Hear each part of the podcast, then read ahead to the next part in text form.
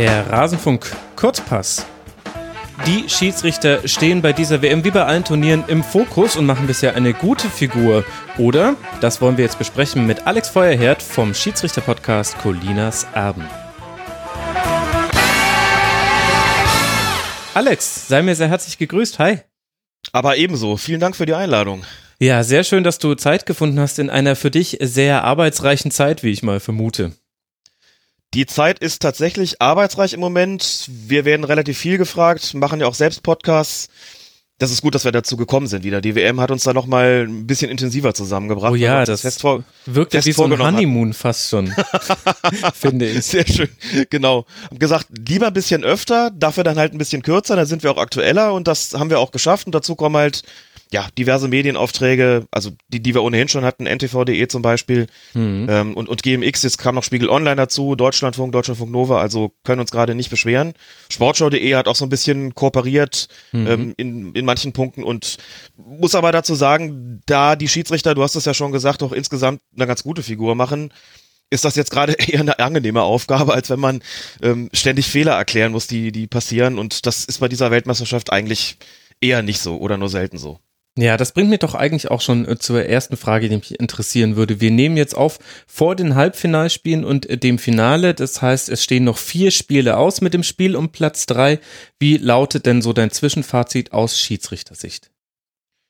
Ich glaube, insgesamt ist es tatsächlich besser gelaufen als allgemein befürchtet, wobei sich diese Befürchtung, dass es nicht so gut laufen könnte, sehr stark auf den Videobeweis konzentriert hat. Da werden wir ja sicherlich noch drauf zu sprechen kommen.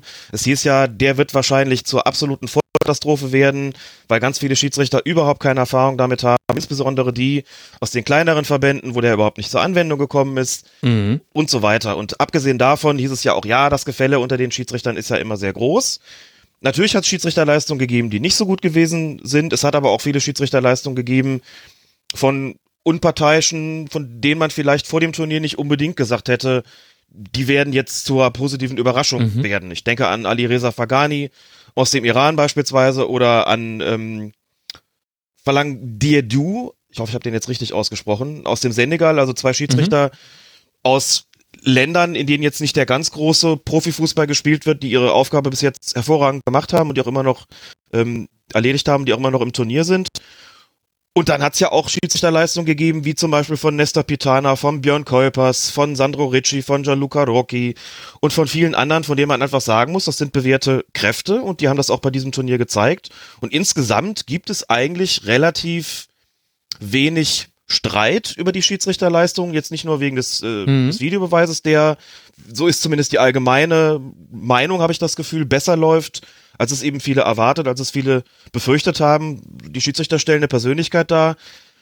Es gibt so einen Punkt, ich mache jetzt trotzdem erstmal einen Punkt, damit, damit wir da auch weiter äh, sprechen können, aber so einen Punkt, der mir nicht gefällt, mhm. der geht aber weniger von den Schiedsrichtern aus, glaube ich, sondern das scheint mir doch mehr eine Leitlinie der FIFA zu sein, da sind wir im Bereich der Unsportlichkeiten. Das Fordern ja. mhm. des Videobeweises durch Zeichnen dieses Monitorsymbols zum Beispiel, das Bestürmen des Schiedsrichters, das ewige Simulieren auf dem Platz.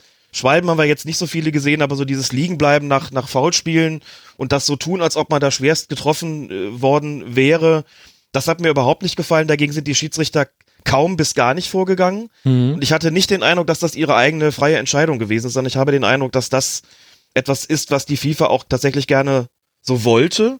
Und das hat sich in manchen Spielen doch eher kontraproduktiv ausgewirkt. Das fand ich tatsächlich nicht so gut. Aber wie gesagt, das geht für mich weniger auf das Konto der Unparteiischen.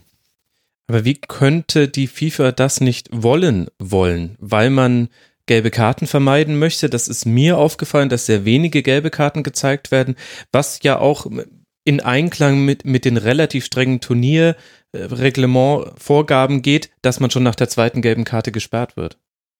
Absolut, ganz richtig. Und wenn wir mal vier Jahre zurückdenken an das Turnier in Brasilien, da hatten wir eigentlich auch schon eine ganz ähnliche Situation und eine ganz ähnliche Diskussion. Da hieß es auch schon, die FIFA ist darauf aus, gelbe Karten zu vermeiden. Und hinterher gab es so ein bisschen Sport für Massimo Busacca. Mhm. Das ist der Abteilungsleiter Schiedsrichter bei der FIFA.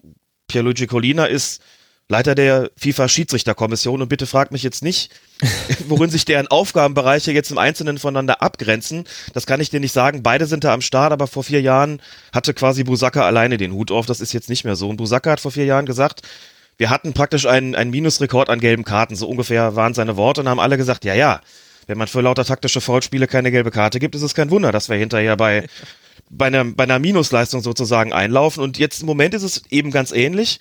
Die FIFA will Spektakel. Zum Spektakel gehört es, dass möglichst immer die besten, ja. spektakulärsten, prominentesten Spieler auf dem Platz stehen. Mhm. Dazu gehört es dann eben auch, dass es möglichst wenig Gelbsperren gibt. Jetzt kann man ja sagen, ja verdammt nochmal, dann erhöht das halt auf drei gelbe Karten ne? oder irgendwie sowas. Aber sie will eben, dass da möglichst wenig Gelb gezeigt wird für Dinge, die sie vergleichsweise für Lappalien hält. Ich formuliere das mal ganz vorsichtig. Wenn du jetzt mal überlegst, Neymar hat ja eine gelbe Karte gesehen gegen Costa Rica von Björn Kuipers wegen Ballwegschlagens.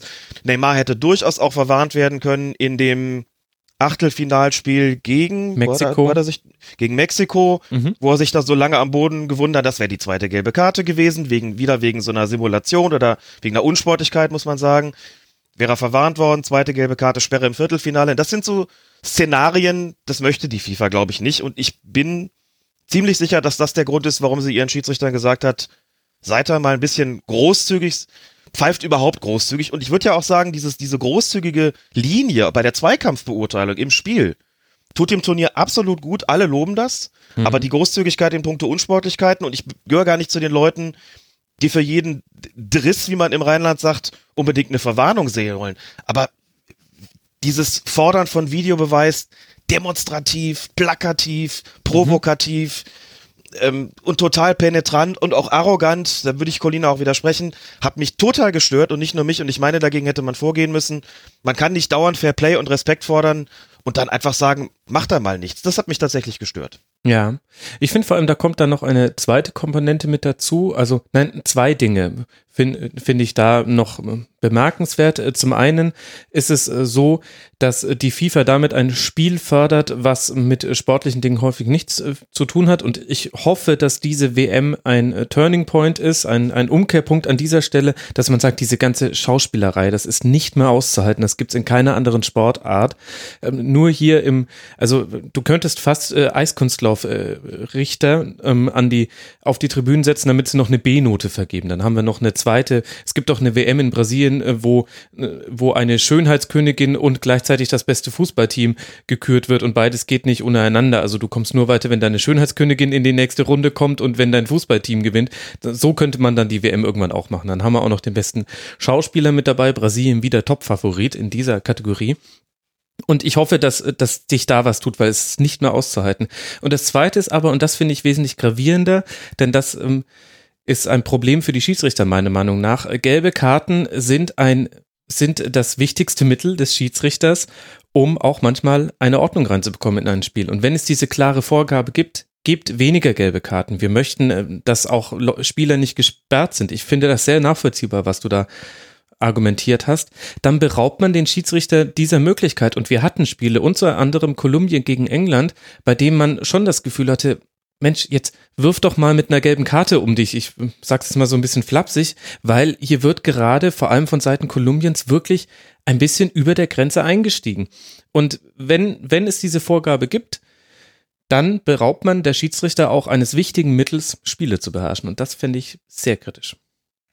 Das sehe ich auch so. Ganz kurz nochmal zu deinem ersten Punkt. Wollte es einfach nur kurz loswerden, weil ich es für tatsächlich sehr lesenswert halte. Peter Ahrens, der geschätzte Kollege Peter Ahrens, den du ja auch schon im Kurzpass hattest, hatte einen sehr schönen Kommentar geschrieben, in dem er vermutet hat, angenommen hat, dass der Videobeweis über kurz oder lang dazu führen wird, dass diese Schauspielerei so ein bisschen, ein bisschen ausstirbt. Mhm. Einfach weil die Spieler nicht damit rechnen können, dass es ihnen dann noch was bringt. Also, dass die Argumentation ging so ein bisschen so, selbst wenn es dafür dann mal eine rote Karte gibt, weil ein Spieler angeblich ganz schwer gefault worden ist, dann wird spätestens der Videoassistent sehen, da war nichts und wird die Rücknahme der, des Platzerweises empfehlen. Insofern entlarve, schrieb er sozusagen, entlarve der Videobeweis so ein bisschen die Schauspielerei und werde dazu führen, auf sich, dass das immer weniger wird. Aber schließen wir das an dem Punkt ab. Ich bin mir auch nicht ganz sicher, ob es so sein wird, aber ich hoffe es auf jeden Fall. Der andere Punkt, ich hätte jetzt ein bisschen anders formuliert und hätte gesagt, das wichtigste Instrument, das ein Schiedsrichter hat, ist seine Persönlichkeit. Mhm. Ohne Persönlichkeit bist du auf dem Feld gar nichts, denn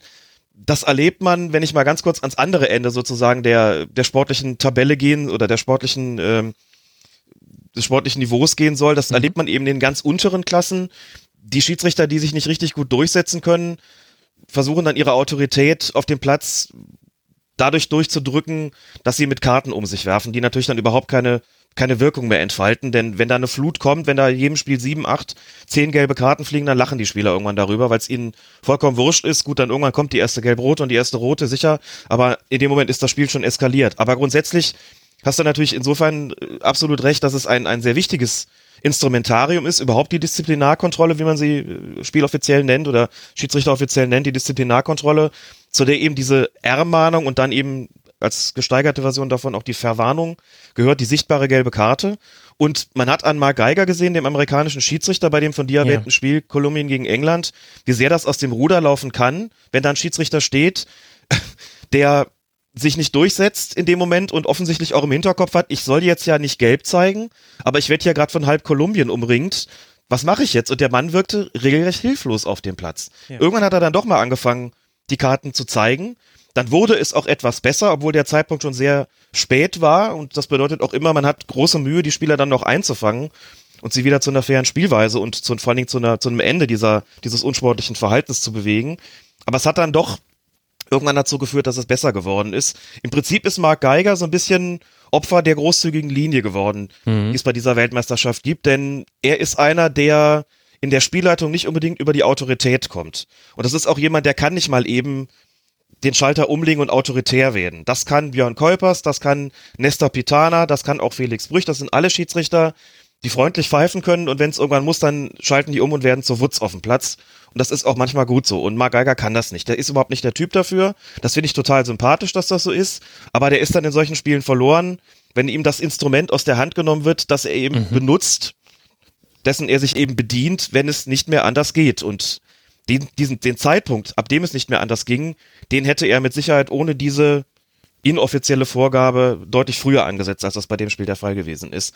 Und dann wäre das möglicherweise auch nicht so aus dem Ruder gelaufen, wie das dann leider der Fall war, wobei ich auch da abschließend noch dazu sagen möchte, weil mir das wichtig ist, das war schon eine kritikwürdige Schiedsrichterleistung, aber die ist auch nur deswegen kritikwürdig gewesen, weil die Spieler, weil die Spieler sich hm. unter aller Sau benommen haben. Absolut. Und das darf man nicht vergessen. Das muss man immer noch an, an den, in den Vordergrund stellen. Wer sich so verhält, ähm, macht sich schon eines unsportlichen Verhaltens mehr als schuldig.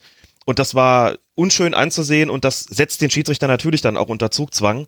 Ähm, dass er das nicht gut gemacht hat, sei völlig unbestritten, aber da muss man in erster Linie, denke ich, über die Spieler sprechen. Aber ich glaube, das ist auch unstrittig. Ja, nicht so ganz. Steffen Simon hat während der laufenden Übertragung gesagt, das ist die schlechteste Schiedsrichterleistung dieser WM. Da können einem die beiden Mannschaften nur leid tun. Und da dachte ich mir, was für eine groteske Verdrehung von ja. Ursache und Wirkung. Aber gut, du hast es jetzt gesagt, ich habe es damals im Kurzpass auch gesagt. Dann wollen wir mal Steffen Simon zugutehalten, dass jeder seinen schwachen Moment hat. Ich ja auch häufig. Hoffentlich jetzt aber nicht in diesem Moment, denn ich möchte mit dir über den Videobeweis sprechen. Einfache Frage, warum funktioniert er denn so viel besser als in der Bundesliga, Klaas? Äh, Alex, meine Güte. sehr schön. Das tut mir jetzt sehr leid. Das, muss dir überhaupt nicht leid tun. Das ist ja nun definitiv keine Beleidigung. Im Gegenteil, ganz im Gegenteil. Ich würde ja fast mal zurückfragen wollen. Ähm, funktioniert ja wirklich so viel, sehr viel besser als in der Bundesliga. Und ja. natürlich sagen alle, ja, klar, funktioniert ja viel besser als in der Bundesliga. Vielleicht so dazu gehören mehrere Komponenten. Also ich glaube, was absolut unstrittig ist und wo der sogenannte Videobeweis tatsächlich viel besser funktioniert als in der Bundesliga, das hat etwas mit der Transparenz zu tun. Ich habe mhm. von den Reportern vor Ort, das war jetzt überhaupt kein Wortspiel, das, das beabsichtigt war, ich meinte jetzt nicht nur Markus Wag, von den Reportern, die sich vor Ort befinden, erfahren, dass die strittigen Szenen im Stadion auf der, oder die, die ähm, reviewten Szenen, Szenen im Stadion auf den Videowänden tatsächlich gezeigt werden. Das heißt, die, das Publikum im Stadion weiß oder erfährt, was da gerade geprüft wird und weiß und erfährt, was dabei herausgekommen ist und warum das dabei herausgekommen ist. Und das muss wohl total professionell und gut ablaufen. Mhm. Und ich denke, das ist eine Geschichte, dahinter kann der DFB nicht mehr zurück. Da müssen die sich in der Sommerpause aber ganz dringend was einfallen lassen. Das ist ja einer der wesentlichen Kritikpunkte gewesen. Ja. Die Fans im Stadion bekommen nichts mit. Das ist bei der WM anders. Und insofern ist da auch ein, glaube ich, ein Maßstab gesetzt worden. Das läuft mal auf jeden Fall besser. Die Fernsehzuschauer haben sicherlich das, das große Plus in der Situation, dass sie, ich habe das Gefühl, nicht immer, aber doch meistens die Bilder zu sehen bekommen ähm, bei einem Review, die der Schiedsrichter auch zu sehen bekommt.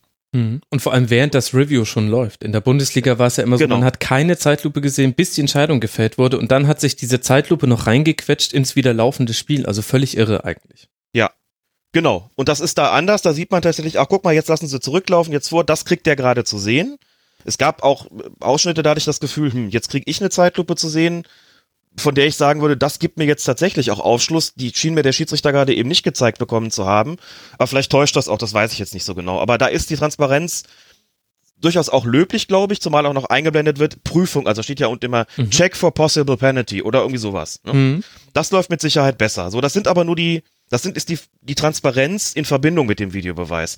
Was die Anwendung des Videobeweises selbst betrifft, das ist ja davon dann doch zu unterscheiden würde ich sagen, wenn ich mir die Rückrunde der Bundesliga zum Maßstab nehme und jetzt mal die spektakulären Fälle abziehe, wie beispielsweise den Halbzeitelfmeter, da von, ja. von in mhm. Mainz gegen Freiburg, und wenn ich sowas abziehe wie den Streit über die Frage der kalibrierten Abseitslinien, würde ich sagen, sie hatten in der Rückrunde der Bundesliga eigentlich auch eine relativ konsistente Linie, die sich dadurch auszeichnete, dass die, Schied die Schiedsrichter, die Videoassistenten, Verzeihung, eben nicht nur in, bei, bei klaren Fehlern Nein, falsch, dass der Fehler nicht nur klar, sondern auch offensichtlich mhm. sein muss, damit die Videoassistenten eingreifen. So, und ähm, damit war klar, okay, die sollen eben keine Detektive sein, das hat Lutz Michael Fröhlich schön gesagt, und sie waren eigentlich in der Regel auch keine Detektive. Und insofern sehe ich den Unterschied offen gestanden zwischen Bundesliga und WM gar nicht so als so groß an, wie er offensichtlich vielfach wahrgenommen wird. Stellt sich mhm. dann für mich die Frage, warum wird, warum sagen das trotzdem ganz viele, dass es bei der WM viel besser läuft, auch bei der Anwendung des Videobeweises?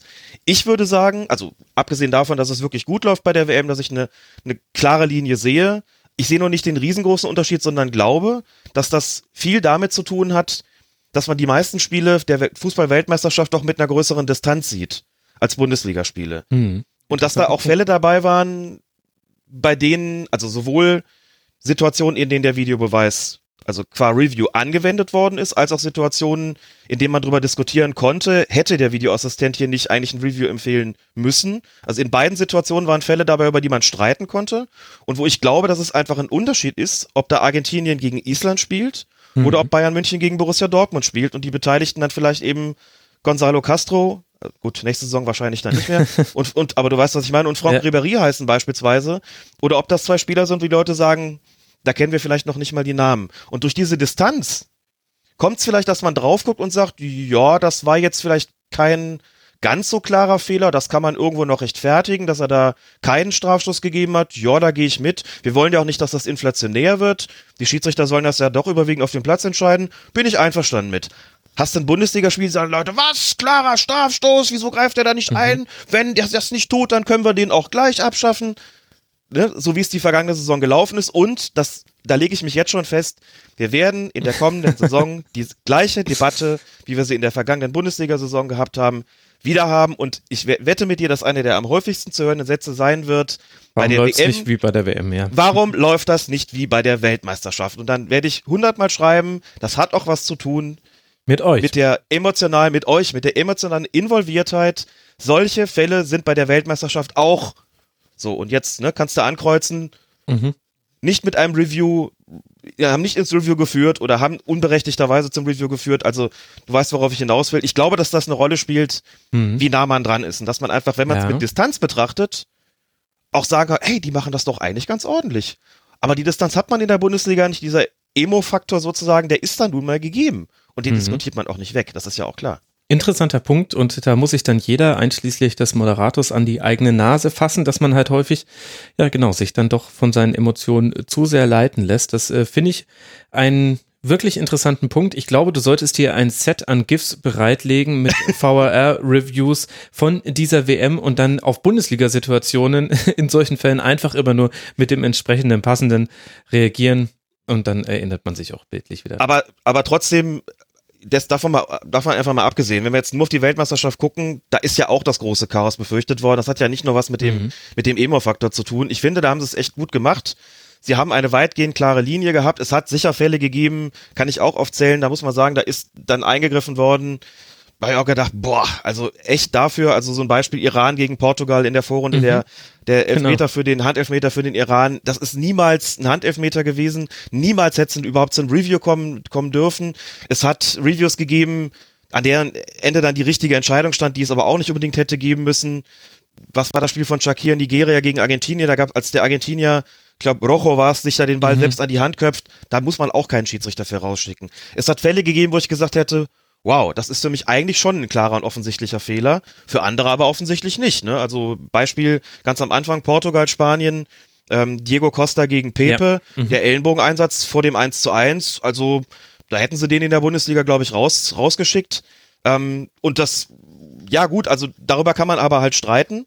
Aber darüber ist eben nicht so emotional gestritten worden, aber trotzdem, also wie bei der, wie in der Bundesliga, aber trotzdem insgesamt, glaube ich, gute Linie, was den Videobeweis betrifft. Und man muss auch sagen, ich habe mal geguckt, ich führe ein bisschen, bisschen Buch, wann die Videobeweise auch angewendet worden sind. Ich glaube, wir hatten sechs oder sieben Fälle, 90. Minute oder Nachspielzeit. Und das waren alles Fälle, wo man sagen musste, da ist die richtige Entscheidung getroffen werden. Ob das jetzt Deutschland gegen Südkorea war, mhm. ne, dass das Abseitstor, das dann doch gezählt hat, zu Recht beispielsweise, ob das äh, Schweden gegen die Schweiz war, gut, da war das Spiel im Prinzip schon entschieden mit dem 1 zu 0, wo es dann hieß, doch kein Strafstoß, sondern Freistoß außerhalb, aber rote Karte bleibt bestehen. Also es gab so viele Entscheidungen mit Videobeweis auch in der Nachspielzeit, die richtig getroffen worden sind. Iran gegen ähm, Spanien fällt mir, glaube ich, noch ein. Nee, Marokko gegen Spanien, was mhm, fällt mir noch ein. Genau. Auch da Abseitstor ähm, dann schlussendlich doch noch anerkannt. Ähm, Allerdings in der, in der Nachspielzeit. wurde die Ecke da von der falschen Seite ja. ausgeführt. Korrekt. Das ist das doch dann wirklich ärgerlich. Also mir ist es auch nicht aufgefallen. Dann ziehe ich mich hinter meinen Schutzpanzer zurück. Ja, ich bin ja auch kein Schiedsrichter. Ich habe es dann erst am ja. letzten Tag gesehen, dachte mir, au weh Zwick. Das ja, au weh Zwick. du lebst auch schon lange in, in Bayern, ne? Au weh Zwick. ja. ähm, stimmt. Ich bin das hier geboren. Wäre allerdings kein, wäre allerdings nicht kein Fall für den Videoassistenten gewesen. Der überprüft nicht die Berechtigung von Eckstößen und auch nicht, ob sie korrekt ausgeführt worden sind und von welcher Seite. Das da hätte er ja gar nicht eingreifen dürfen. Also das kann man da ausklammern. Das ist eine Konzentrationsschwäche vom Schiedsrichter gewesen, der nach links zeigt und da kommt der Eckball von rechts und der guckt dann zwei Sekunden so, wirkt so ein bisschen desorientiert und denkt sich dann, ne, ist doch egal, Eckball ist Eckball und dann fliegt er rein, fällt's Tor. Naja, also das war schon, war schon ausgesprochen unglücklich. Normalerweise musst du da eigentlich, wenn du das merkst, das ist von der falschen Seite, das musst du eigentlich in deine Pfeife pusten und sagen, äh, Moment, mhm. ich habe zur anderen Seite gezeigt, so geht das eigentlich. Naja. Tatsachenentscheidung, so ist das halt. Aber wollen wir uns nicht an dem Detail aufhängen? Du bist nämlich in das andere Detail äh, schon, hast du dich schon rein argumentiert, über das ich mit dir sehr gerne noch sprechen will, nämlich die Handspielregel. Das ist für mich eine der am schwierigsten mhm. auszuführenden Regeln des Fußballs, weil äh, eigentlich das Kriterium ist, gibt es eine absichtsvolle, ähm, ein absichtsvolles Handspiel oder nicht. Und dann gibt es verschiedene Kriterien, anhand äh, derer diese Absicht dann abgeklopft werden kann. Und dann kommt man zu so 60, 40 Entscheidungen, würde ich sagen, dass man sagt, ja gut, unter Heranziehen dieser fünf Kriterien würde ich sagen, äh, vielleicht dann doch eher absichtsvoll. Und jetzt hast du aber auch schon Beispiele genannt, wo zum Beispiel aus kürzester Nähe ein Handspiel erfolgt ist und es gab dann einmal gab es einen Strafstoß, einmal nicht. Dann gab es ähm, Fälle, in denen der Ball vom eigenen Körper an die Hand gesprungen ist, wo in der Bundesliga sich die Linie etabliert hat, die ich für gut halte. Sobald der Ball abgefälscht ist, vor allem vom eigenen Körper, dann äh, kann es kein Handspiel gewesen sein, außer jetzt jemand äh, geht wirklich klar zum Ball, aber ist ja klar, da, da schlagen sich ja die Kriterien. Also du gehst ja nur auf diesen Kriterienkatalog, gehst du ja so ein bisschen auch priorisiert äh, durch. Und mit dieser Regel habe ich immer noch ein bisschen meine Probleme, beziehungsweise es ist einfach schwierig, ähm, es anzuerkennen, dass da so unterschiedliche Entscheidungen manchmal getroffen werden, weil einfach ganz häufig dann ein Strafstoß die Konsequenz äh, daraus ist und manchmal man auch schon über Platzverweise dann nachdenken müsste. Ich glaube, das macht diese Regel so schwierig. Teilst du denn diese, diese Kritik an der Regel und siehst du einen Ausweg oder müssen wir uns da alle locker machen und sagen, das ist halt nun mal leider im Fußball so? Also ich glaube, dass wir uns alle da tatsächlich ein bisschen locker machen müssen, was das betrifft, denn ich sehe nicht so richtig die Alternative zur jetzigen Regelung. Fangen wir mal so an. Wenn man das Handspiel zu einer Schwarz-Weiß-Entscheidung machen wollen würde, ja. dann gäbe es ja wahrscheinlich nur die Option zu sagen, jede Berührung des Balles mit der Hand ist strafbar, völlig unabhängig von der Frage, ob es Absicht ist oder nicht. Das könnte man so machen. Es gibt ja Sportarten, in denen das Spiel mit dem Fuß zum Beispiel entsprechend bestraft wird. Ne? Beim Hockey ist das mhm. doch, glaube ich, so, wenn ich genau. irre. Wenn man es im Fußball genauso machen wollte, würde es wahrscheinlich bedeuten, oder würde es wahrscheinlich dazu führen, dass die Verteidiger im eigenen Strafraum permanent mit hinter dem Rücken verschränkten Armen herumlaufen würden, um nicht angeschossen zu werden. Das finde ich schon eine ziemlich gruselige Vorstellung, ehrlich gesagt. Ich meine, das ähm, erhöht die Attraktivität nicht unbedingt Würde das Problem allerdings natürlich lösen, aber es ist, glaube ich, wirklich nicht so schön. Es würden halt auch mehr Tore fallen. Also das mit der eine die ästhetische Attraktivität würde zurückgehen, vielleicht würde die ergebnistechnische Attraktivität des Sports wieder steigen. Das würde sie höchstwahrscheinlich, weil es doch anzunehmen wäre, dass es eine Fülle von, von Strafstößen, von Handelfmetern geben würde, die dann, von denen wahrscheinlich eine, eine große Zahl verwandelt werden würde. Ich bin mir ziemlich sicher, wenn das so käme, steht aber auch nicht auf der Agenda, muss man ehrlicherweise dazu sagen, gäbe es ganz viele Leute, die sagen würden, das haben wir irgendwie so auch nicht äh, gewollt. Dann doch lieber wieder so, wie es bisher gewesen ist. Ja, und kann sein. du hast eigentlich auch schon alles dazu gesagt, indem du auch gesagt hast, und das ist das Zentrale daran, dass sich gewisse Kriterien auch gegenseitig, du hast es Schlagen genannt, dass sie sich gegenseitig schlagen können. Also das kann man nicht immer so mechanisch beurteilen und so guckt ein Schiedsrichter natürlich auch nicht auf ein Spiel und so guckt er auch nicht auf ein Handspiel, muss man sagen. Also wenn man beispielsweise sagt, wenn einer von hinten angeköpft wird, aus kurzer Distanz und der kann den Ball gar nicht sehen, dann kann das niemals ein absichtliches Handspiel mhm. sein. Dann Wir argumentiere ich dir mit Piquet dagegen. Ganz genau, den wollte ich natürlich auch bringen. Da muss man sagen, ja, in dem im Falle des Iraners, der ähm, den, der Cedric hieß der Abwehrspieler von, von Portugal, den er da angeköpft hat. Da bin ich ganz klar der Meinung, das ist niemals ein absichtliches Handspiel gewesen, niemals strafbar von hinten, kurze Distanz, er konnte den Ball überhaupt nicht kommen sehen und er hatte eine Arme in einer völlig normalen Haltung. Der wollte springen. Dann stehen die Arme halt so ein bisschen vom Körper ab. Der wollte damit aber nicht den Ball aufhalten. Bei Piquet würde ich sagen, das, das Gros der Kriterien von eben ist da gleich gewesen. Von hinten kurze Distanz, konnte den Ball nicht sehen, aber der reißt den einen Arm so weit hoch, als ob er von vornherein klar machen wollen würde, wenn der jetzt zurückgeköpft wird, dann ist da mein Arm und dann berufe ich mich darauf, ich konnte ihn ja gar nicht kommen sehen. Insofern kann man mir doch dann keine Absicht unterstellen und ich habe verhindert, dass der Ball aufs Tor kommt. Natürlich ist das ein berechtigter Handelfmeter gewesen und da ist der entscheidende Unterschied zu dem Handspiel im Spiel Portugal gegen Iran gewesen. Aber das ist ja auch nur ein Beispiel. Ansonsten haben wir natürlich ganz, ganz viele andere Beispiele, wo man immer sagen muss, was spricht denn für Strafbarkeit was spricht dagegen? Also dieses Ding mit der Vergrößerung der Körperfläche, mit dem Zweck, mit dem, mit dem Ziel, den Ball aufzuhalten. Es gibt auch eine Vergrößerung der Körperfläche, die einfach entsteht, weil ich eine normale Sprungbewegung mache. Da ja, oder weil vor. die Diät nicht greift. genau. ist ohnehin, ist auch ein, eigentlich ist es auch ein Kackbegriff, wenn man ehrlich ist. Ne? Vergrößerung der Körperfläche. Ach du, also, das ist ein Körper Teil ist so groß, wie er in dem ich mich sehr gut mit Verteidigern identifizieren kann. Ich als neutraler Zuschauer muss sagen, ja, ich arbeite auch immer wieder an der Vergrößerung meiner Körperfläche, wissentlich und unwissentlich. Das schreiben auch so viele, die Küche meine Körperfläche vergrößern, genau, ja. Ähm, das ist ein, ein Kriterium oder die, die unnatürliche Handhaltung, wo man ja auch immer sagen muss, was ist denn noch fußballtypisch, was ist nicht mehr fußballtypisch, was ist dann strafbar, was ist nicht strafbar. Also es wird immer ein riesengroßer Graubereich drin bleiben, solange man Absicht als regeltechnisches Kriterium zugrunde legt. Und wie gesagt, nochmal, Absicht wird eben nicht im, im Alltags Sinne dieses Wortes verstanden, sondern eben im regeltechnischen Sinne, indem man eben sagt, zur Absicht gehören die Vergrößerung der Körperfläche, die unnatürliche Handhaltung, dass wenn der wenn der Ball wenn die Hand zum Ball geht oder der Arm zum Ball geht, etc. Das sind alles Kriterien, die man da mhm. anlegt, um zu sagen, das regeltechnische äh, der regeltechnische Anhaltspunkt oder das Kriterium der Absicht ist da erfüllt.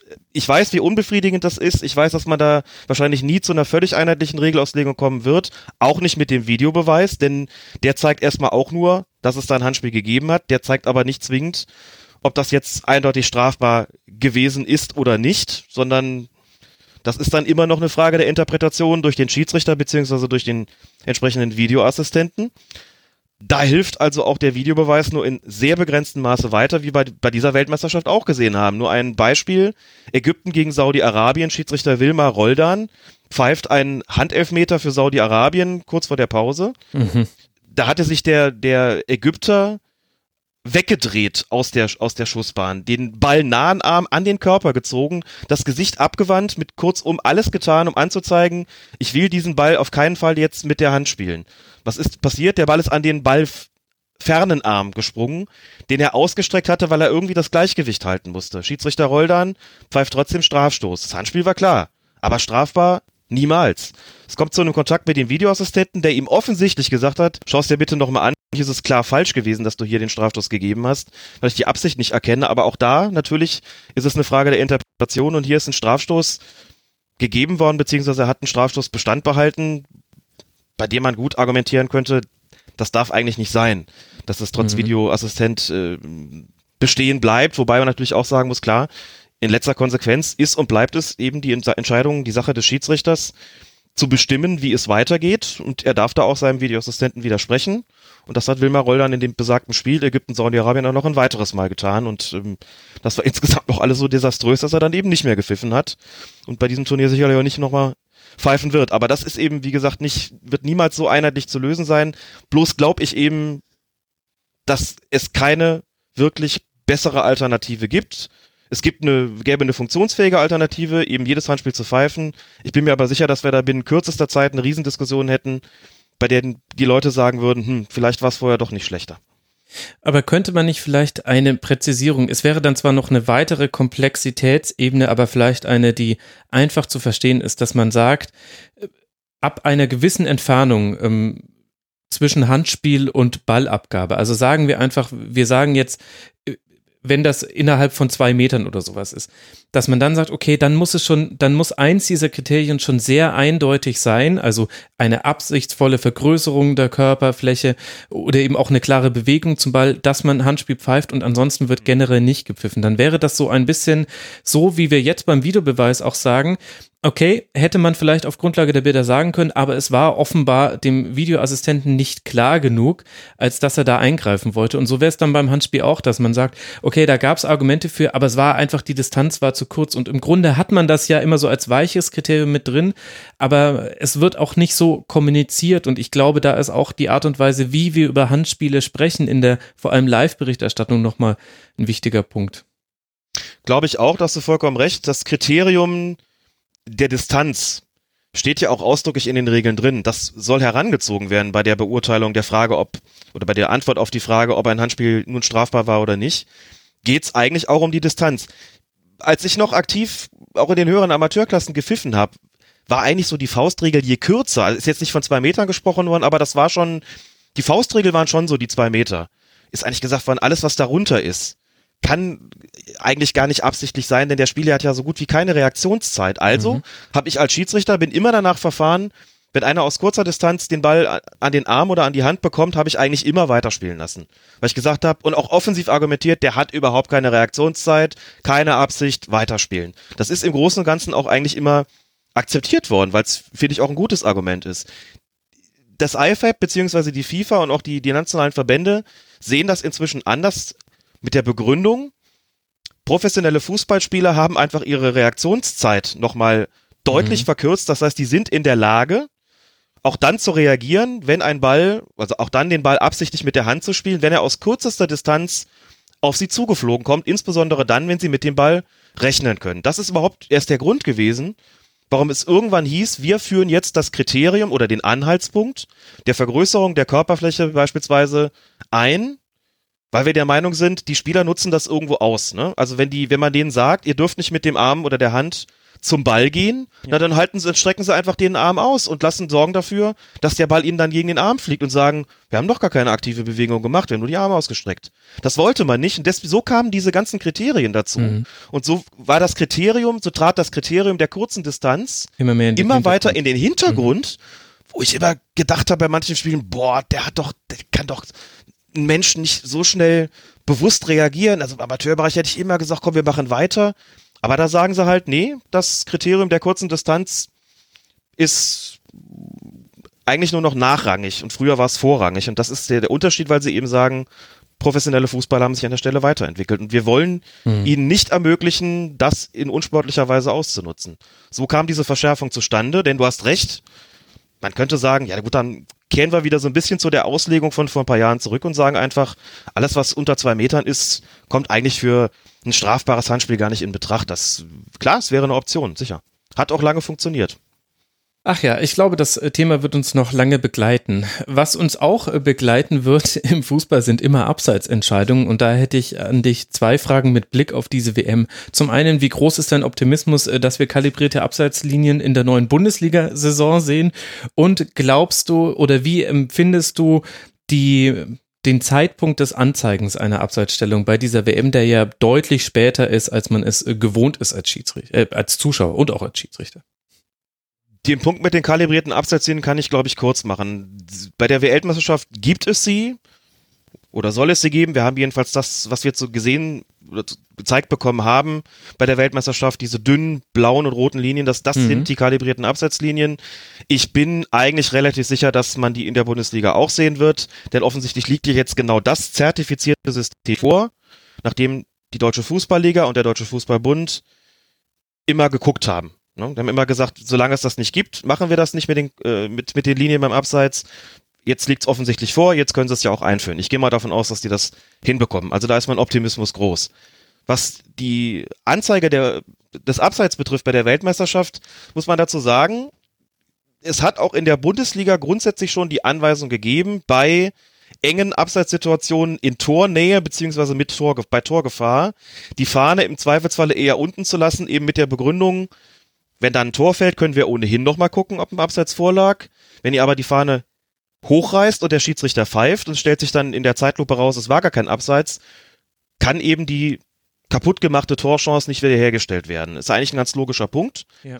Und bei der Weltmeisterschaft haben sie deswegen auch ganz konsequent vorher gesagt, bitte lasst die Fahne im Zweifelsfalle unten. Manche TV-Reporter, und ich bin weit entfernt von einem Kommentatoren-Bashing, aber manche Fernsehreporter haben das bis heute offensichtlich nicht verstanden, dass es diese Anweisung gibt und kritisieren die Schiedsrichterassistenten immer noch dafür, dass sie dann die Fahne unten lassen. Es gab natürlich von Anfang an auch so ein bisschen ähm, Kritik daran, weil viele gesagt haben, jaha, dann lassen die die Fahne unten und wenn der Ball ins Tor geht, man sieht, es war abseits, dann kann man das zurücknehmen. Das ist ja alles äh, überhaupt kein Problem und auch gut und richtig so. Was aber passiert, wenn der Ball überhaupt nicht ins Tor geht, sondern vom Torwart zur Ecke abgelenkt wird und da kommt der Eckstoß rein, genau. Kopfball, Tor. Und das heißt doch, im Grunde genommen ist der Eckstoß gar nicht berechtigt. Der Videoassistent darf da nicht eingreifen, weil er eben die Berechtigung von Eckstößen, Abstößen, Freistößen nicht überprüft und Einwürfen übrigens auch nicht. Also besteht keine Möglichkeit einzuschreiten, haben wir doch eine Gerechtigkeitslücke da muss man ja sagen, das ist ja auch gar nicht falsch. Und dann ist eben was zu beobachten gewesen, das ist tatsächlich neu. Das haben wir der Bundesliga so nicht gesehen. Dass nämlich die Schiedsrichterassistenten die Fahne im Zweifelsfalle oder wenn es eng ist, nicht im Zweifelsfalle, sondern wenn es eng ist beim Abseits, unten lassen. Und am Ende der Szene, mhm, wenn der Ball nicht ins Tor geht, da kommt der Wimpel plötzlich noch. Ne? Mhm. Haben wir gestern auch gesehen. Dann reißen die die Fahne hoch und zeigen an, ich habe das schon von Anfang an gesehen, aber ich sollte die Fahne ja unten lassen. Jetzt, da die Situation quasi vorbei ist, Torwart hat den Ball gehalten oder hat ihn zur Ecke abgewehrt, jetzt hebe ich die Fahne, um zu signalisieren, ich möchte auch nicht, dass hier ein unberechtigter Eckstoß jetzt entsteht. Ich habe von Anfang an Abseits gesehen, habe mich zurückgehalten, hier ist meine Fahne. Ich habe äh, ein aktives Abseits entdeckt, das wird jetzt bitte noch geahndet. Und ich finde, dass diese dass dieses Vorgehen eigentlich die Ideallösung ist, weil es ja. einfach auch bedeutet, es kommt dann im Normalfall nicht zu diesen unberechtigten Eckstößen.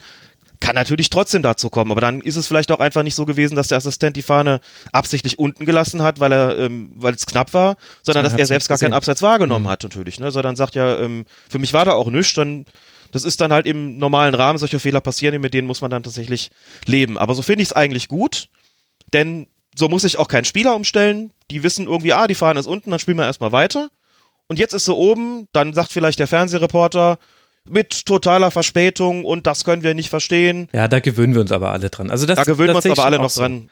Aber weißt du, was ich schwieriger finde, beziehungsweise wo ich einfach jetzt hoffe, dass sich schneller eine Linie auch bei den ähm, Schiedsrichterassistenten an den äh, Seitenlinien etabliert ist, auch wenn ein klares Abseits vorliegt, aber noch kein Ballkontakt äh, vorliegt, warten die Schiedsrichterassistenten, bis jemand den Ball berührt, weil man erst dann sagen kann, okay, hätte auch der deutlich im Abseits stehende Spieler wirklich den Ball berührt oder kommt vielleicht wie durch ein Wunder noch ein Mitspieler, der nicht im Abseits stand, aus dem Hintergrund nochmal angelaufen. Und das ist eigentlich ja eine gute Auslegung der Regel. Wir haben das auch schon mal in relativ abstruser Art und Weise bei einem Confed Cup gesehen. Das ist allerdings schon eine ganze Weile her und da haben sie es auch, war das nicht sogar der in Deutschland? 2005 in Deutschland. Genau. genau. Da haben sie es aber auch übertrieben. Also da, da gab es dann Laufduelle um den Ball, bei dem eigentlich jeder im Stadion, inklusive der Spieler, wusste, die rennen jetzt quasi nur noch zur Schau, weil in der Sekunde, in der der Stürmer den Ball noch berührt, äh, hebt sich dann die Fahne. Das hat man dann wieder zurückgenommen.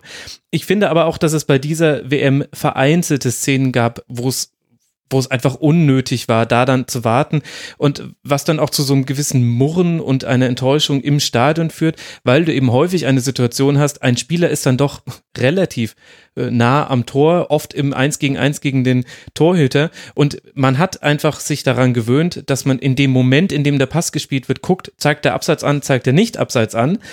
Und dann ist es irgendwie einfach so emotional enttäuschend, wenn es dann erst kommt, wenn er 21, 22 Sekunden später, also jetzt äh, zwei Sekunden später, dann erst den Ball berührt. Und da fand ich, manchmal war es mir ein Ticken zu, dass ich mir dachte, okay, Entschuldigung, das muss man ein bisschen früher andeuten. Es kann aber auch sein, dass das eine reine Zuschauerperspektive ist, dass, dass ich und vielleicht auch andere Hörerinnen und Hörer sich da dran gewöhnen müssen. Ist halt jetzt einfach vielleicht anders.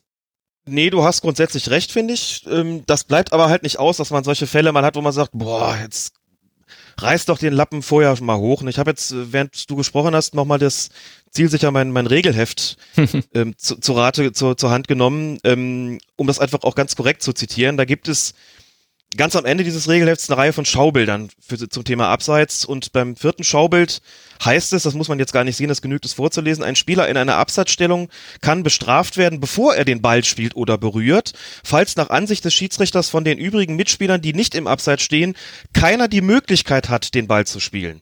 Das ist ja exakt das, was du gesagt hast. Naja, wenn wie durch ein Wunder dann auch plötzlich jemand auftaucht und den Ball übernimmt, ähm, dann wäre es ja falsch gewesen, die Fahne zu heben wegen Abseits. Denn dann käme ja einer an den Ball, der eben nicht im Abseits gestanden hätte. Aber was ist denn in Situationen, wo man sagt, komm, nach menschlichem Ermessen ist es vollkommen klar, jetzt kann nur dieser eine den Ball bekommen und der steht nun mal im Abseits und es kann kein Mitspieler den Ball bekommen, dann heb ich doch die Fahne. Das sollte eigentlich auch so sein. Da gibt es sicherlich noch mal so Fälle, wo du sagst, ja, sind wir uns nicht ganz so sicher, aber klar, es gab schon so ein paar Situationen, wo die Fahne sehr spät kam, bei denen ich auch, wo ich auch gedacht habe, puh, eigentlich sehe ich da jetzt nicht die Möglichkeit, dass ein anderer noch, noch äh, legal sozusagen eingreifen könnte, weil er eben nicht im Abseits steht. Aber das ist in der Praxis auf dem Platz eben manchmal nicht ganz so einfach, wenn man sich sagt, ich warte jetzt lieber noch einen Moment, die Zeit haben wir jetzt noch, dass wir jetzt die zwei, drei Sekunden noch warten, denn vielleicht ändert sich ja doch noch was und dann will ich nicht der Depp sein, der den Wimpel zu hoch früh hochgerissen hat und äh, auf den dann alle eindreschen, weil sie nämlich sagen, hey, jetzt warte dann haut, die Zeit haben wir doch noch, ne? Mhm. Und so kommt es halt auch, dass man mal umgekehrt Situation hat, wo man sagt, Junge, jetzt, jetzt winkt doch, da ist doch keiner mehr, ne? Aber alles in allem, das sind für mich wirklich Ausnahmen. Alles in allem fand ich dieser, diesen Umgang mit Abseits, wie es jetzt bei der WM wirklich vorbildlich. Wie gesagt, aus der Bundesliga, da hat es in der Rückrunde auch schon besser funktioniert. Sicher nicht optimal, aber das ist auch ein, ein Lernprozess natürlich, ähm, mhm. den alle durchmachen müssen. Muss immer noch eins dazu sagen. Ähm, das kann ich selbst als Amateurschiedsrichter beurteilen, der auch jahrelang äh, immerhin auch bis zur Regionalliga in der Linie gestanden hat. Du hast bestimmte Reflexe, die sind wirklich wie die Pedalbenutzung beim Autofahren. Mhm. Die kriegst du nicht so ohne weiteres äh, raus. Also wenn du ein Abseits siehst, ein aktives, strafbares Abseits, dann geht der dann Arm nicht nach die oben. Fahne hoch, dann das geht der ist, Arm nach oben. Das ist wie wenn Manuel Teuer ein Tor fängt. Das ist, ja. da reißt ihn den Arm nach oben. Und wenn es ein Strafstoß war. Das geht, genau, das, das geht im Prinzip kaum anders und den Reflex zu unterdrücken, das, das dauert einfach erstmal und hat natürlich in der Bundesliga-Rückrunde dazu geführt, dass ein paar Mal die Fahne zu früh gekommen ist, ähm, und man eigentlich gesagt hat, gibt es nicht die Anweisung, dass die warten sollen? Doch, aber so einfach ist das nicht. Und bei der WM haben sie es eigentlich bis jetzt ganz gut in den Griff bekommen und der Bundesliga wurde es auch immer besser. Und wenn man jetzt noch sagt, dann lasst den doch einfach im Prinzip mehr oder weniger grundsätzlich unten, sofern es knapp ist und was mhm. knapp ist, kann man natürlich auch verhandeln. Wir hatten bei der WM jetzt auch schon manchmal eine Situation, da waren Meter abseits, da haben die die Fahnen auch unten gelassen. Wenn man dann als TV-Reporter sagt, das darf er auch, da darf er auch gleich die Fahne heben, das ist doch nicht mehr knapp, dann kann ich das zumindest verstehen. Ich kann auch den Assistenten verstehen, der sagt, weißt du was, komm, bleib unten, vielleicht habe ich mich auch verguckt. Wir können es ja noch feststellen und ansonsten hebe ich die Fahne eben am Ende der Situation. Das war gestern bei einem der Spiele, ich glaube bei, bei England gegen England äh, gegen Schweden ne? war das. Mhm, war das genau. die Situation? Sterling. Sterling war es, genau. Ähm, da ist das dann halt mal so, dass man sagt, jo, also das war schon so klar, da kannst du auch gleich die Fahne heben. Aber grundsätzlich finde ich das Modell, wie gesagt, eben sehr gut, dann mhm. auch zur Not mit Verzögerung noch die Fahne zu heben und ähm, dürfte auch ein durchaus ein Vorbild sein für die Bundesliga, dass man sagt, wir erweitern das noch eben auf das Nachziehen der Fahne am Ende der Situation, wenn kein Tor gefallen ist, damit eben das Abseits noch geahndet werden kann. Mhm. Okay, dann wollen wir das Thema auch nicht größer machen. Letztes Thema, über das ich mit dir noch äh, sprechen möchte, lieber Alex. Dr. Felix Brüch, Felix Zweier und Bastian Dankert, das sind unsere, in Anführungszeichen, Männer in Russland. Dr. Felix Brüch als Schiedsrichter, die anderen beiden als Videoassistenten. Und jetzt ist die WM für Brüch schon vorbei und das, obwohl die deutsche Mannschaft alles dafür getan hat, dass er auch in der K.O.-Runde hätte eingreifen dürfen. Er hat nur ein Spiel gepfiffen, das zwischen Serbien und der Schweiz. Ein nicht einfach zu pfeifendes Spiel und da sind auch ein paar Lapsi passiert. Wie bewertest du denn diese Entscheidung, dass äh, Felix Brüch jetzt kein weiteres Spiel mehr bei dieser WM bekam, im Unterschied zu ja, schon einigen Kollegen? Zunächst mal einen hast du noch vergessen, nämlich Marc Borsch, der ist auch noch da. Marc Borsch ist eigentlich der Schiedsrichterassistent an der Seitenlinie von Felix Brüch, der aber einige Male eingesetzt worden ist als zweiter Assistant Video Assistant Referee. Ah, also wie konnte mir das passieren? Aber weil man darauf normalerweise nicht so guckt und der, der zweite Avar ist derjenige, der auf Upside spezialisiert ist. Marc Borsch ist als erfahrener Schiedsrichterassistent natürlich auf Upside spezialisiert und dann äh, wird er, aus diesem Grund ist er bei verschiedenen Spielen eben auch in diesem Videoassistententeam gewesen und ist auch nach wie vor da, genauso wie Bastian Dankert und Felix mhm. Zweier. Aber das nur der Vollständigkeit halber ähm, zu Felix Brüch. Du hast es schon gesagt, er hat ein Spiel bekommen, das schon von der Ansetzung eigentlich eigentlich eklig war. Von, da war von vornherein klar, das ist brisant, das ist auch politisch brisant. Mhm. Das wird auf jeden Fall schwierig zu leiten sein. Da kann man sich nicht vorstellen, dass er da ohne Konflikte rauskommt. Es ist ja nun sehr viel spekuliert worden, warum ist der Mann so früh nach Hause geschickt worden? Und das vermeintlich nächstliegende war dann immer, na ja, der hat ja auch einen schweren Fehler gemacht, indem er den Serben keinen Strafschuss gegeben hat. Mhm. Ich will das jetzt gar nicht nochmal in extenso aufrollen. Wir haben es im Podcast, im Podcast drüber genau. gesprochen ich sehe das nach wie vor so, da kann man mit Sicherheit einen Strafstoß geben. Ein Strafstoß wäre vielleicht auch die bessere Entscheidung gewesen. Das ist aber kein Fehler der, der Marke brutal falsch, denn Mitrovic, der serbische Spieler, hat sich da gegen, ich glaube, es waren Scher und Lichtsteiner, die beiden Schweizer auch durchaus mit den Armen eingesetzt. Klar haben die Schweizer da mehr gemacht. Mitrovic am Schluss drückt er ihre Köpfe auseinander, um dann den selber zum Kopfball zu kommen. Also, das ist so eine Situation, wenn er da Strafstoß pfeift, sagt jeder, ja gut, die klammern und halten ihn auch. Klar, wie soll man da nicht Elfmeter geben? Und wenn nicht gibt, findet man dafür auch Gründe zu sagen, es ist zumindest keine hundertprozentig klar und offensichtlich falsche Entscheidung. Insofern würde ich da mich schon gar nicht beteiligen an den bei denen, an, den, an denjenigen, die sagen, das ist also ein unverzeihlicher Fehler gewesen. Und vor allen Dingen glaube ich eins nicht, das ist ganz wichtig. Ein Schiedsrichter des Kalibers Felix Brüch, international erfahren, mit Champions League Finale, diversen Halbfinals, steht seit Jahren bei Pierluigi Colina, also einem der Verantwortlichen, hoch im Kurs. Einen solchen Mann schickst du nicht wegen eines Fehlers nach Hause, hm. wenn du ihn im Prinzip jetzt durch das Ausscheiden der deutschen Nationalmannschaft im Grunde sogar bis zum Ende des Turniers behalten könntest. Das ist normalerweise einer der besten. Gründe gibt's denn dann? Einer der besten europäischen Schiedsrichter. Also muss es eben eigentlich andere Gründe geben. Die sind mit Sicherheit zu suchen im Bereich der Politik und Sportpolitik. Und da kommen wir natürlich jetzt in so ein, in so ein Fahrwasser, der, da kommen wir in den Bereich der Spekulation. Klar.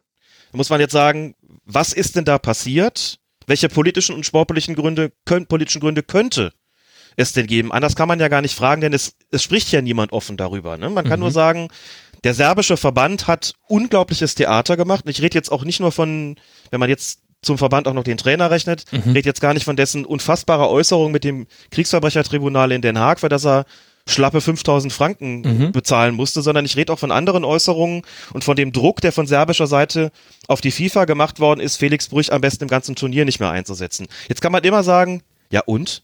Die Serben sind ausgeschieden. Die Deutschen sind ausgeschieden. Die FIFA wird sich doch wohl nicht von irgendwelchen Verbänden in ihre Schiedsrichteransetzungen reinreden lassen. Die wird doch wohl nicht deswegen einen ihrer besten Leute nach Hause schicken. Das ist, liegt alles total nahe, dass man diese Einwände hat. Und trotzdem ist es passiert. Und man weiß auch nicht immer so genau, was da eben hinter verschlossenen Türen zwischen den Verbänden und der FIFA so alles besprochen wird. Manches davon gehört vielleicht auch gar nicht an die Öffentlichkeit, aber ich bin mir eben, also ich gehe sozusagen eher übers Ausschlussverfahren und würde einfach sagen, das macht die FIFA nicht, dass er so einen Mann nach Hause schickt. Das kann äh, keine rein sportlichen Gründe haben. Da muss es eben einfach andere geben. Ob wir die jemals erfahren werden, weiß ich nicht. Ich auch diese Geschichte, die da jetzt erzählt worden ist, erst dieses ähm, Felix Zweier, also der Videoassistent, habe Felix Brüch empfohlen, guck dir das nochmal an mhm. und Brüch habe und es abgelehnt. Hat es ignoriert. Mhm. Hat es ignoriert. Dann hieß es, äh, Brüch sei sauer auf Zweier. Weil er ihm nichts gesagt hätte. Weil er nichts gesagt hat. Also wir kriegen jetzt schon entgegengesetzte Geschichten. Das mhm. zeigt, dass wahrscheinlich nichts von den beiden stimmt. Zumal beide wirklich normalerweise auf einer Wellenlänge funken. Also meine Vermutung wäre, Brüch wollte da auf gar keinen Fall den Strafstoß geben. Zweier hat es gesehen, hat sich gedacht, jo, ist auch für mich kein, kein klarer und offensichtlicher Fehler. Da halte ich mich raus. Und dann hat das Ding hinterher eine Fahrt aufgenommen, die im Moment des Spiels überhaupt nicht abzusehen gewesen ist. Also, ich, mir ist sehr unwohl dabei, so ein bisschen bei dieser Spekulation über politische und sportpolitische Gründe mitzumachen, obwohl ich es gerade dann ja anders Ich erteile dir hab. ausdrücklich die Erlaubnis und alles sind ja auch nur Meinungsäußerungen. Leg, ja, hau alles ähm, raus. Weil's, weil es einfach schwierig ist, man trotzdem auch weiß, der serbische Verband verfügt schon über einen gewissen Einfluss. Mhm. Ähm, und es ist natürlich, eine Sache kommt auch noch dazu.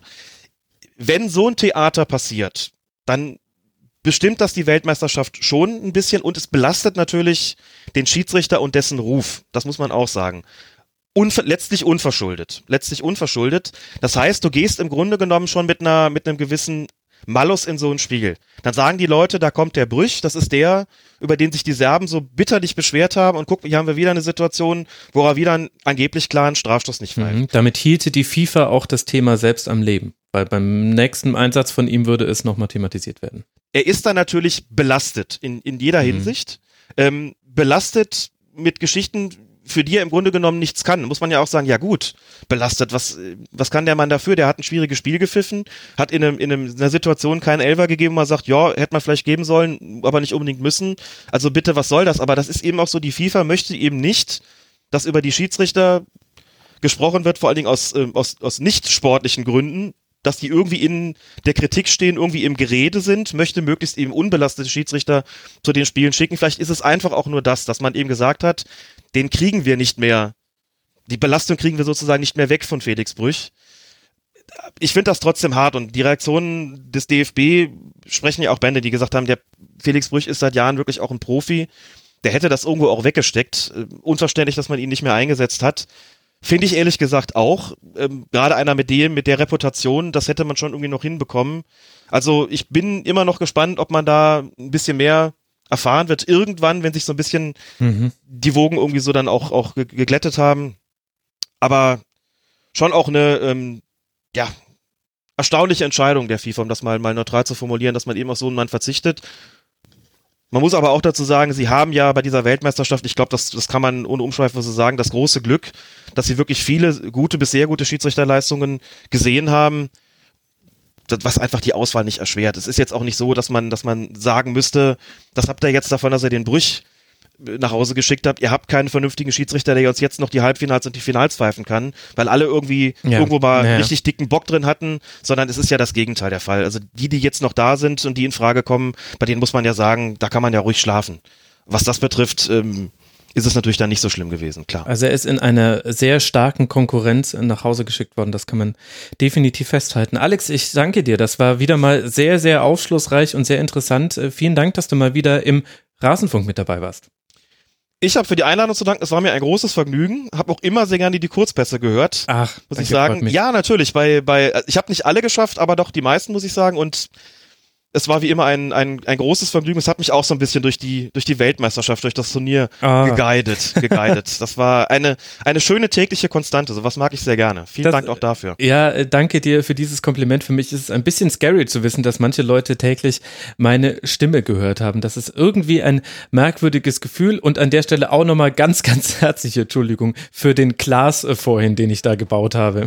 Kein Problem. kurz falsch angesprochen habt. Ihr seid für mich einfach wie ein ganz, ganz liebgewonnenes eng befreundetes Ehepaar. In Sehr schön. Sinne. Ähm, Alex. Ernie und Bert oder Stettler und Waldorf? Eine Mischung aus beidem. Alterstechnisch. Nee, sage ich jetzt nicht. Alex, jetzt hätte ich es fast schon wieder gesagt. Alex, vielen herzlichen Dank und euch, lieben Hörerinnen und Hörern, vielen herzlichen Dank. Wir hören uns morgen wieder im nächsten WM-Kurzpass. Bis dahin eine gute Zeit euch. Ciao.